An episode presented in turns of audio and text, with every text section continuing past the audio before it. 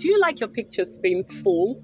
I mean, full length or half half size? They call it breast size or um, shoulder size. What do you prefer? Welcome to Finding Essence with Stanleyana.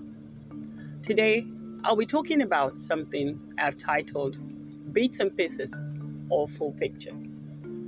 It's amazing how the journey of life begins and we really don't get the picture in full. We only live to see the next day and know that there's another day and there's another day and the journey just unfolds as we go. Imagine when Joseph had that dream. You know, he had the dream and he saw his brothers bowing to him. It was quite comforting and exciting to him. But little did he know that he was, he was going to be sold. The brothers were upset, but little did they know that he was going to be their savior. You see, the picture he had wasn't complete.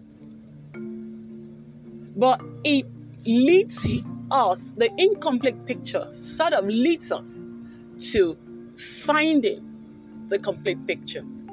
How do I mean? The bits and pieces that you have of your life is a proof of your faith and your trust in God. The reason you wake up every day to see that it's a new day and want to leave it is a proof that you have faith. Joseph had a picture of how life was going to be, how interesting he was going to look as a leader. But that picture didn't contain where he was sold. It didn't contain where he was lied on. It didn't contain where he was put in prison. Amazingly, it was in that prison he found light. He found the palace, or the palace found him. Or was it the story of Moses or the Israelites? You know, when Moses was born, he was first put in the river with crocodiles and all them animals that live in the sea. He was picked and put in the palace. Imagine someone who has seen himself in the palace and, funny enough, had the vision of being a leader one day and coming down to living in the wilderness because he was running for his life. Guess what? That picture wasn't complete because you see that desire of leading, yes, he was going to fulfill it, but it was going to lead the children of Israel out of Egypt. That was what his destiny contained. But did he get the full picture? No.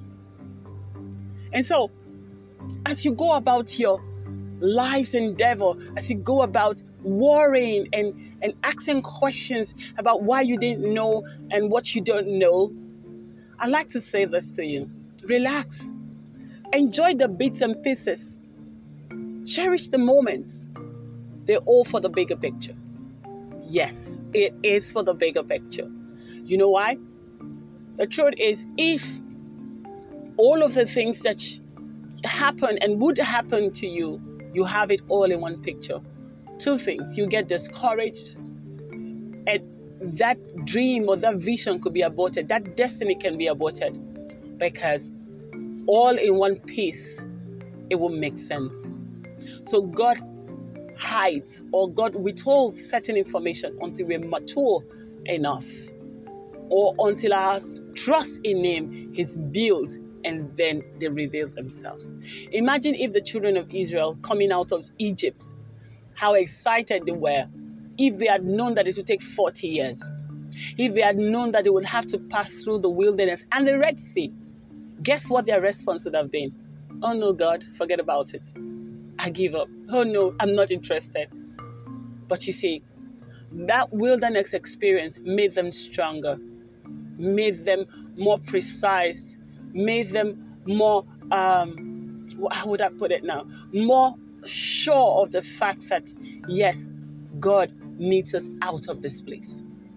Certain things that we think would break us are not actually there to break us, but to make us and build our faith in the full picture. So, are you holding that picture that looks like a breast size or a knee size or a shoulder size? hold it and hold it firm because from that picture, you will form a bigger picture. You will form the full picture, and the whole story will be complete.